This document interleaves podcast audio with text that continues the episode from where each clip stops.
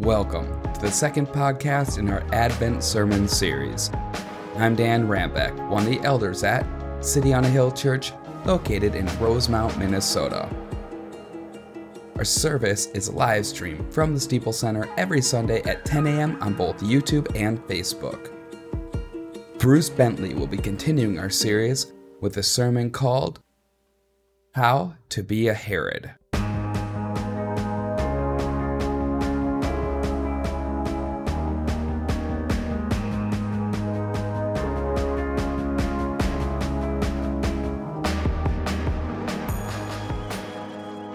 Well, good morning, everyone. Welcome to City on a Hill. Whether you're here in person or virtually joining us, welcome. Uh, we're glad to have you any way we can get you. And uh, this is a second Sunday of Advent. So if you've been watching or participating this whole time, you've seen the candles lit and you heard a passage read from Matthew chapter 2. That is the passage that we're going to be in this morning. And we'll be looking at uh, different passages on the screen. But if you have a Bible somewhere, near you or at home if you're watching, streaming from somewhere, it would be helpful to have one, even if it's your, you know, app, Bible thingy, whatever. Have something out for Matthew chapter 2. That would really would help you out uh, to keep track of where we're going. Now, one more thing. This is also Communion Sunday, so uh, we ran out here in person. So if uh, at least momentarily we did, but there's hope. There's more there are more cups available that we put in the back. So if you came in and didn't see them or felt left out, uh, rejoice. There are more in the back. So take a second to grab one of those. If you're watching at home, uh, it doesn't matter what you grab. Find something, uh, juice from the fridge or something to drink, something a little bit, a little piece of bread or whatever. Have those elements uh, handy and together we will celebrate communion at the end of the or near the end of the service after the message is done. Now uh, there's a whole lot of talking about saying amen already in the service. Uh, emily latched on to what happened last week. If you're here or if you watched online we ended the service talking about uh, promises and how uh, scripture leads us to the point of saying amen to those promises all these promises that we have in Scripture, uh, especially as we think about Advent and Jesus coming right now, all of those prophetic promises of how God spoke, they all, Scripture tells us, they all find their yes in Jesus Christ, that He is the ultimate uh, fulfillment of God's plan and God's purpose for us in salvation. So, as Scripture says, right after that, we ought to respond in yes, uh, or we ought to respond in amen to all those yeses that find their place in Jesus. So we talked about that, and we did a little amen going on last week, and that was awesome. And let me just tell you, as the guy up front, who for the most of the time in our services looks out and sees a lot of quiet people, to have that kind of feedback, I almost fell down a little teary, you know, in the eye. That was pretty great. So I'm not saying that to force you or to manipulate you to say amen again. All I'm saying is that that is an awesome thing as we agree together that those promises are true, that they're trustworthy. We say amen to emphasize all of these promises. So if you want to keep saying amen, that's all right by me. Okay? Maybe we have a little culture shift going on here, and that would be kind of cool too. So that was last week, but Matthew chapter 2 kind of jumps ahead in the story. Maybe you noticed that. Matthew is real short. Matthew has a whole different approach to Advent, to the coming of Jesus. Uh, and pretty much all he says is between chapters 1 and 2, now after Jesus was born in Bethlehem. And then he goes on to another part of the story. So Matthew doesn't get into the details that, say, uh, uh, Luke, the gospel writer, gets into, all these other details. Matthew takes us down uh, a different route in what he chooses to tell us about. Now, if you've been following along already in our Advent book, the Come Let Us Adore Him uh, by Paul David Tripp, uh, then uh, maybe you notice is either day four or five, a statement that he makes is kind of provocative. And so we're going to begin uh, with that statement this morning. Only when you accept the very, very bad news of Jesus' birth will you then be excited about its very, very good news. So that's not something we typically do. We don't think of Christmas or Advent as very bad news. I mean, I don't think anybody approaches it like that. That probably sounds kind of strange, does it not? Uh, and you jump to Luke chapter 2, the, the angels coming, the, the speaking, the proclaiming. All this is good news for, you know, for everyone, which we're going to get into in a little bit here. But most of the time, we respond to the story of Advent that this is good news. So, Tripp is taking us down a whole nother avenue, right? Uh, first, considering that this is very, very bad news. So, Matthew, as he tells us the story of Advent, takes us down that route. He introduces to us people like Herod the Great, Herod, King Herod, okay, and the ruling authority in Jerusalem at the time. To these people, Jesus coming is very, very bad news. So, uh, Matthew stresses throughout his gospel, uh, it's, it's chapters one, chapter two, he stresses the promises, okay, that are fulfilled in Jesus. He, he wants to make sure that his readers that they probably were Jewish, okay, they probably understood a little bit about the original testament and how the ancient prophets, ancient in Matthew's time, how they spoke. He wants to make sure that they're picking up on this, that all these prophecies ha- are coming to play in Jesus' life and ministry, beginning with his birth. They're being fulfilled. Matthew stresses that. So, as he is telling us about that, he also introduces to us major characters along the way. And these characters aren't just for historical purposes. Uh, that's true, that's part of it. But Herod and the people of his day in Jerusalem and that surrounding area, they're there in the Gospel of Matthew to open up our eyes to different realities, what I would refer to as gospel realities. Because on one level, we can read scripture, especially read a book like Matthew, and pick up dates and places and be introduced to people and the eh, historical truth of what's going on. That's all good and necessary. But the gospel writers have another agenda as they write. They want to introduce us to Jesus as not just a historical figure, but as a savior. So his advent, his coming, makes a difference in my life personally. Not just historically, not just whether or not he lived or died or what did he do, but what difference does it make to me that Jesus came? What difference does it make that Herod and these other people that we're introduced to lived and did the things that they did? So that's what we want to kind of get clued in on this morning. And we're going to do it like this. We're going to begin with how to be your best Herod, how to be your best Herod. Now, that's probably another thing you don't really think about ever, if you've ever heard of Herod and know a little bit about him. But that's where we're going to begin, and we're going to try to understand a little bit what's going on in Herod's head and maybe even in Herod's heart as we look at this passage. So we already read those verses, chapter 2, verses 1 through 12. I'm going to go back and highlight a few of these verses as we get back into the passage, okay? These three points on the screen, they will enable you to be your your best Herod. The first one is react chapter 2. Jesus is born in Bethlehem in the days of Herod the king. Behold, wise men came, and they said, Where is he who has been born king of the Jews?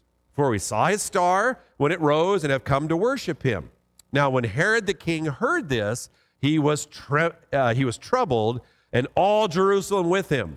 And assembling all the chief priests and scribes of the people, he inquired of them where the Christ was to be born. Now, Matthew tells us he was troubled, he was disturbed. Uh, what does that mean? Did he just have something bad to eat? And now he's, you know, facing the consequences of that. Uh, and not just Herod, but Matthew tells us all Jerusalem with him. In other words, probably not every man, woman, child on the street. Probably what he's referring to here is the people that mattered in Jerusalem, the ruling elite, the Pharisees, the scribes, the, the powerful, the influential, the people that had an in with the king, all of those people are, are also deeply troubled and disturbed. So what is he what is he describing here? Well, just so happens Matthew uses the same word in his gospel in chapter 14 to describe how the disciples responded to Jesus when they saw Jesus walking on the sea. They were terrified. Uh, uh, some uh, translations use for the same word. Imagine what you would think. Imagine what you'd be feeling when you see somebody that you know walking on water. Okay? That's a bit freaky. Same word with Herod and all these people. They are freaked out. It's not just a bad meal that they've had and, and, and a little indigestion. They hear this story from these wise men and they're terrified. The, their life is threatened. Now, why? Why is that so threatening? Because if Jesus is king, if he is in line for the throne, a part of the, the lineage of King David, if we go all the way back to that, with Ma- which Matthew does in chapter one. So if you read the whole gospel, he sets us up for this. You, you read about the genealogy in chapter one, and it just so happens we are introduced in chapter two to Herod. And oh, yeah, the genealogy is there. Jesus is in line. He is the rightful king, okay? And then we're introduced king of the Jews. Jesus is that guy. So Herod knows, Herod's not a Jew, first of all. He's from the ancient kingdom of Edom. Uh, that uh, you know, if you have to go way, you have to go way back to the original Testament, way back to the beginning, uh, where the Israelites first came into the Promised Land to be introduced to Edom. So Herod, there's no way. Herod knows this. He does not have this throne in any rightful kind of way. Uh, he's a power broker. Uh, he dealt with the Romans, and the Romans put him in charge of, of this precinct or this area, this province, I mean, uh, that is Israel. So that's all the Romans, and none of it has to do with the Jews. He knows if there's a rightful king, that he is in deep trouble. And all these other rulers, all these authorities, that have sided with Romans and with Herod. And if you side with those guys, you're probably not siding with the Jews and with the king. So everybody's in trouble. If the power structure is about to change, then these guys are going to be out. And that means an actual, real time, literal threat to their prosperity, to their power, to their control, maybe even to their lives. So he reacts. He is terrified. But not only that, he reacts to protect his kingdom at all costs. Uh, verse 7 Then Herod summoned the wise men secretly and ascertained from them what time the star had appeared. And he sent them to Bethlehem, saying, Go and search diligently for the child. And when you have found him, bring me word that I too may come and worship him. So once Herod understands the level of threat, this isn't anything to play around with. My whole life could be in danger. He understands that these guys uh, could be used by him to protect his own skin, his own neck. So uh, he sends them out to take action, and he does it in secret. And it's quite the scheme, really. There's some palace intrigue and power and stuff going on in the, uh, behind the scenes when Herod sends these guys out he can continue, Herod can continue to look the part of the king uh, to these wise men, to the officials. On the outside, he continues to uh, sell people on this image that he would like to maintain. But on the inside, the plan is being put into place in order to not only just save his neck, but as we get to next, to reject or eliminate anybody who may threaten him. Now, Herod, Herod did a lot of good things for the people. On the outside of things, as king, as ruler, he put a whole lot of money into the rebuilding of the temple. So the Jews, even though they knew he wasn't the rightful king, still responded and appreciated the fact that he rebuilt and put all these public funds towards the temple. So he looked good to them. He's a good politician, right? And he looks good to the Romans because tax flow, the, the financials are good, the bottom line's good. He's also putting money into pagan temples in Jerusalem and, and other cities around Israel. So the non Jewish, the Gentile people, are also responding well to him. So he's doing what looks right in the face of the people, of the community. But on the inside, Herod is a whole different kind of person. Maybe you know some of the stories his paranoia, uh, the fact that, well, he had a whole different kind of friend and family plan, if you know anything about Herod. He eliminated, he killed wives, he killed children, he dealt severely with anybody who could be or who was an actual threat to his power and his control. So, from a distance, he did what was right as king, as rulers, uh, as a ruler. Others might have even been impressed in the way that he governed, but inwardly, his actions were only meant to protect what he had. He could continue to live this dual existence as long as no one else came in that could reveal him to be what he actually was. The real king would do that. So, uh, he reacted, he acted to protect himself and his power and his authority, and then finally he rejects whatever the prophecy is, whatever God's plan is, that doesn't matter to him. He wants to keep going with his own uh, plan and, uh, and build up and shore up his own power. The ultimate form of rejection is finally elimination. To get rid of everyone and everything that could threaten you. Well, finally, after you've done everything else, scheming and manipulation, you've just got to eliminate. To make sure your way of life is protected, you've got to eliminate anything else that threatens. Herod had no desire to worship Jesus. That's clear in the text. He was only doing that to reveal the location of Jesus so he could eliminate him. Verses 16 through 18 is the rest of the story. We're not going to take time to get into the rest of the chapter, but as you can see, you look forward there. Uh, the wise men didn't come back, and uh, in response to that, Herod does the next step kill all the children in that area, ages two and under. He's got to eliminate any possible threat to himself, and he does exactly that. Now, you don't have to be a monarch on a throne and you don't have to be a psychopathic baby killer to be like Herod.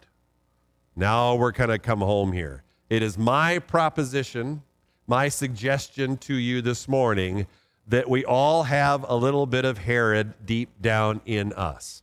The desire to react, to protect, even to reject and eliminate, that resides deep down in the heart. If someone threatens us, what do we do? I mean, think about it. The opportunity to either humbly respond to someone, to work with people. Uh, when it comes down to it, if we're threatened, we do things that are very similar to what Herod does. And wow, the world is filled of, of examples of that. Now, usually we don't go out and murder people, right? Uh, we've found more uh, acceptable social ways, more subtle ways to react and to protect and to push back and then reject when we're threatened, when things go, aren't going the way we want them to go, then the claws come out. Uh, then we deal with people more harshly. And we all know in the Midwest, that's usually more of a passive aggressive thing in the way that we interact and the way that we talk. There is a little bit of Herod in all of us when it comes to these moments and these times. So that may be fine with a whole lot of people. Uh, that may be okay. Hey, I got to do what I got to do and look out for number one. That was certainly fine with Herod, and it worked with him for a while. And maybe it works for, well, a lot of us from time to time. Except for this. What if there is that nagging question in the back of your head. Now, we don't know if anything ever bothered Herod, but for the rest of us, who maybe have a little more hope than Herod, what about that little nagging question in the back of your head? Should I have done that? Should I really respond in that manner? What if there's something else that this person has addressed that I should think about?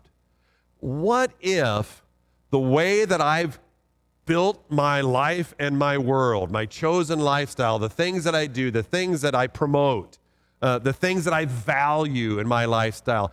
What if those things really aren't all there is? And uh, if, if you're like me, you've had moments in life where the red flag goes up and you realize because of loss, because uh, of, of you know, life falling apart, because of unexpected things that slap you in the face, you begin to realize that all that stuff, uh, it worked for a while, but when I'm confronted with what really aches inside of me, what hurts, what longs for something better, I realize all my efforts, that they come up short. They come up short. So, is Jesus good news or is he bad news? Now, I agree with what Tripp said that that uh, that quote before that we looked at, that provocative quote. Jesus is still really very, very bad news until anyone begins to look at the reason why Jesus came differently. Now, I was flipping through channels uh, over a week ago, and I just caught the very tail end of some show on network TV. It was some Broadway musical kind of thing, and it was ridiculous, and I'm glad I didn't spend more than 10 seconds on it. But what caught my attention as I'm flipping through and I stop and start watching it is this massive display on stage of music and lights and people dancing and all this crazy stuff going on. Uh, and then in the back of the stage, which I don't know if that's stage front or back or I, I, don't know. I don't know the whole stage stuff.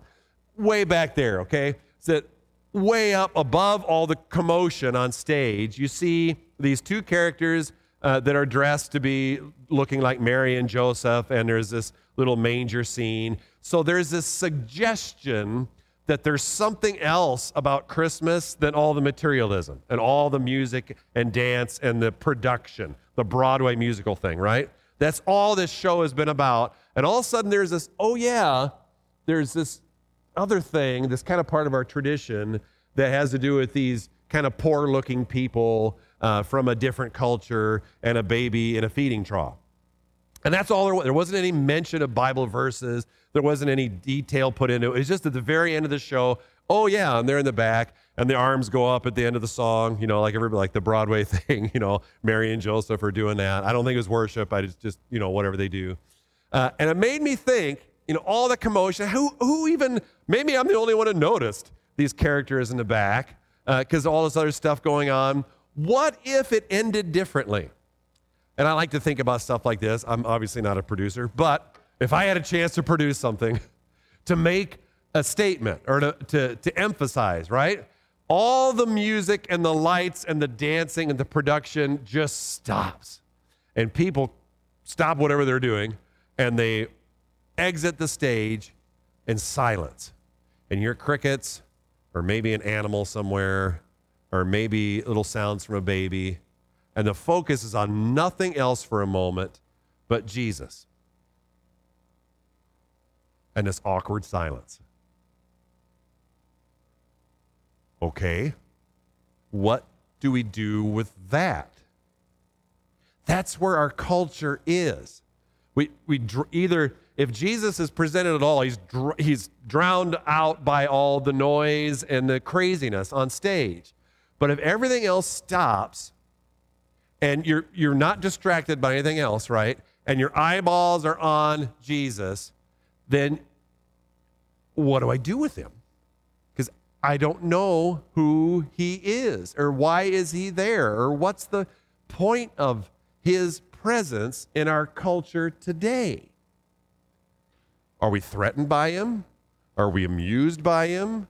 Are we distracted by him? Are we confused by him? Maybe all of these, you know, are, are possible reactions or responses in our culture. But the bottom line is what, what do we do with Jesus?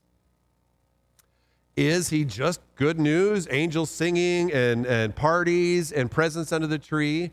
Or do we look at him and go, I don't know what to do with him, but there's something about his presence that I don't like? Because if he's shown up, then I can't continue the way I have because I'm not the rightful king. I'm not in a place where I really have the right to assert my authority because I really don't have any power. You know, come to think of it, there I, I realize that things aren't right. I mean, if I have a moment of absolute transparent honesty, I have to admit that there are things that are missing in my life, my lifestyle, and the things that I choose to prioritize. And then there's Jesus. And what do I do with him? And is he trying to speak? Is he exposing something in me that I don't like? And that, at least at this point, is bad news. I don't know what I'm going to do with that. Consider this. Another quote, a good old friend of mine, Dietrich Bonhoeffer. The celebration of Advent is possible only to those who are troubled in soul who know themselves to be poor and imperfect, and who look forward to something greater to come. Just let that linger. Something greater to come. What could that be? Greater than what? Greater than me? Greater than my failures? Greater than my troubles? Greater than what it is that's gnawing at me? greater than my fear, apprehension, anxiety, inability to adequately meet my own needs for crying out loud. Because if I have to tell the truth, I fail on those things too. Could there be something else to what Jesus is doing that catches me in the moment? And if I just dare to look at him and consider who he is, I have to say, Am I going to be threatened? Is he just bad news It hurts more? Or do I begin a whole different journey in response to his presence, to Jesus with us, that turns very bad news into very good news? So we examine how to be a Herod. Let's save this, please, right? Let's move on from there and consider how not to be a Herod or how to discover Jesus as very, very good news. Instead of react, why don't we consider this? Maybe this is our opportunity to respond. Now, Luke, as I mentioned earlier, tells the rest of the story of the angels appearing, Luke chapter 2, verse 10. The angels have a proclamation that Jesus is good news for all people. And he speaks to shepherds, who, by the way, were not looking for him. They're out in the cold at night doing their thing. Who knows what they're doing around the fire, just trying to keep warm, just trying to get through life, right? They are not actively pursuing a Messiah. And as far as we know, they could care less. And lo and behold, angels appear to them, not to people who are more religious or more moral or, or, or somehow seeking to become more religious or moral. Huh?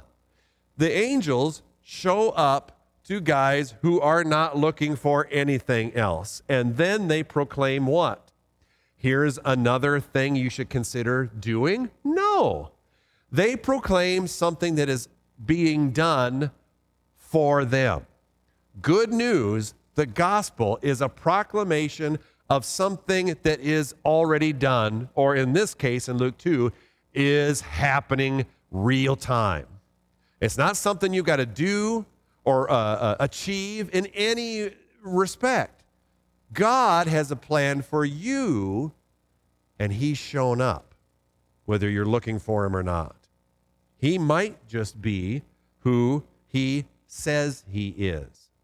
Now, instead of reacting, respond. Instead of protecting, allow that idea to, to come into your mind. He might be someone who's worth listening to, someone that I should respond to. There's a lot of people that, that I've talked to, maybe you've talked to, maybe, maybe you're one of them, or maybe you used to be one of them. When it comes to inviting to church, some people, when they're invited, just come. Hey, that's great because I trust you, I like you, and I'll, I'll check your church out. Uh, while other people I've talked to say, no, no, that's not me. I'm not going to go in there. God probably strike me down to the door. I don't know how many times I've actually heard that. You know, maybe you've heard that too. That there's going to be a bolt of lightning because you don't know what I've done, and there's no way I'm going to go in those doors. Maybe that's one of you watching, listening right now. So, first of all, it's not going to happen because it didn't happen to the rest of us. So, it's not going to happen to you either. So, you can still give it a shot. Okay, that's for the first point.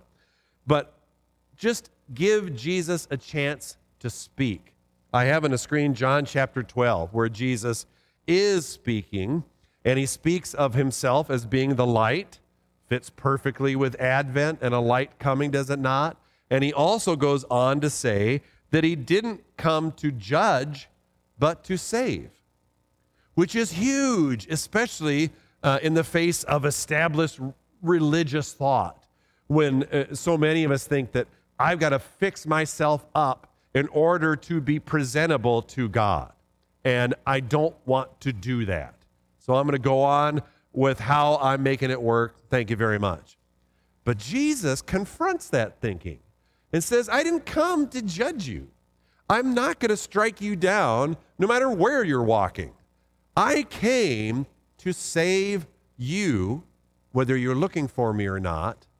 I have a message for you that is the very, very good news that no matter where you've been or what you've done, I've come to save you right where you stand, right in the midst of that life or that lifestyle, what it, whatever it is that has defined your life. I'm not going to judge you for it. I'm going to meet you right there. And I have a plan that is already finished to save you. I'm not going to leave you where I find you. I'm going to take you in a whole different direction.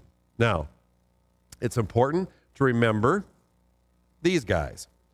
Instead of rejecting and eliminating the story, the gospel story, seek and find. Consider the wise men that we're introduced to in chapter 2. We know so precious little about them. They appear, they give their gifts, and they disappear. But uh, just for a moment, consider something here, okay? Uh, they came from a land probably from the east. They saw a star. They were presented with this idea, and however it worked, that there is a king that they need to come and honor. So we could say maybe they were seeking at some level truth or uh, reality in a different plane, in a different Eastern way of thinking. They certainly weren't Jews. They had no, probably no concept of a Mosaic law and uh, the things that a good Jew would know. They probably don't know any of that. They just know that there's something out there and it has to do with this light, and we're going to follow that. And you know what else? It's worth everything. Now, that's kind of, I mean, when you think about that, traveling from a great distance, these expensive gifts, they're all in. What brings a person to do that? You, you, it's a foreign land. You don't, these people are weird. They have weird customs and religious practices.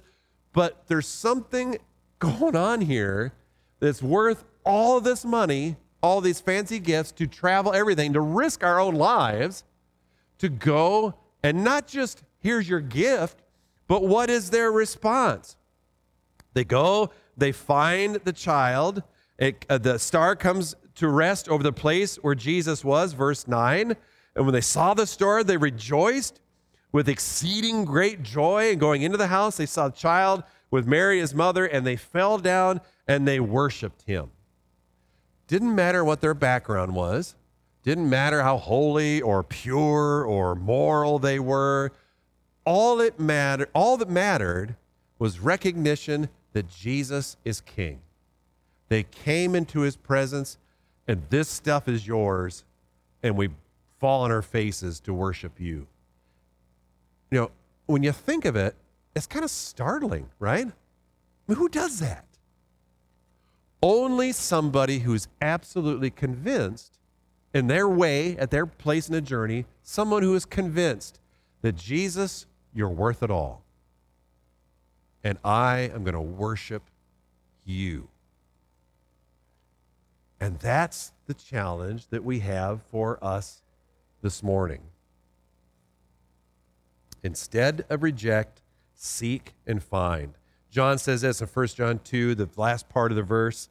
The darkness is passing away and the true light is already shining. So many times, John in his gospel and in 1st, 2nd, and 3rd John, he uses a metaphor of light to try to communicate to us, thick headed people, who Jesus is and the stark contrast that the gospel brings into lives that without Jesus are very, very bad, are hopeless, are lost, are dead. Scripture tells us we're dead in our sins and our own way of life without the light, who is Jesus Christ. So the darkness is ending because light expels darkness. Anywhere where light is present, darkness flees. It has to. It is it's science.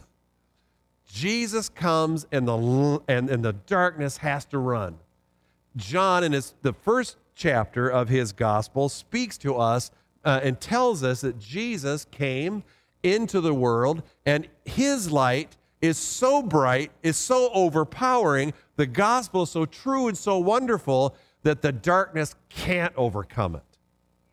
There is no way, nothing can threaten Jesus or the gospel truth and promise that his life and his death and his resurrection brings to us. Jesus is the true light, John chapter 1 says. And in response to that light, no matter who you are, but if you're coming to that point like the like the wise men, there's something about this that's worth it all, then as John says, receive him. Receive. At this point, you're not laying down gifts to try to earn the, the approval of Jesus. The wise men didn't do that. That was an act of worship. That was in, basically in response to what they were already uh, convinced that Jesus was, that he was the gift. That as they come to worship, just like we come, when we come to worship, Yep, it's a living sacrifice, but we come to receive who Jesus and the gospel, what it truly is. John says, everyone who's received him, who, who believes in his name, has the right, receives the right to become children of God. Children of God. So if you've been in a place where maybe you start to think that, you know, Advent is empty or void or considering Jesus maybe is more like, honestly, like a threat to my existence. And that when you really start thinking about it, there's more bad news about my life and where I'm going than I'd like to even admit. If that's been you, consider the very good news that just like these wise men, you can come. You don't have to have the frankincense or the gold, the myrrh, any of that stuff. Just come, as John had said, receive the true gift, which is Jesus Christ, believe in his name, and let the faith that only God can give, the gift, faith is a gift, the, the ability to receive and believe is a gift. Receive that gift from Jesus so that Advent becomes the greatest news. Let's pray. Lord Jesus, speak to us new, anew, afresh. Make the Advent story something that maybe it hasn't been ever in our lives. If we've gone through the motions of Christmas and parties and trees and gifts, and, and that's all there is to it, then I pray, Lord, that you would expose what's really going on and the emptiness or the confusion or even the loneliness of being without you. Expose us to your light. Drive out the darkness and cause new life to begin in you, Lord Jesus. Place that in us. The same power that raised you from the grave that we considered last week, make that power turn us from dead people into living people, children of God who receive the gift and begin to believe that Jesus, you are the way, the truth, and the life. Come into us this time, in this place of Advent, and begin a new thing. We pray in Jesus' name. Amen. Thank you so much for listening. Next week, we're continuing our Advent series. We also have multiple podcasts to check out, including Genesis, Crossroads, Ruth, Faithworks, and Glory. For upcoming news and events, check out our website at mycityonahill.org.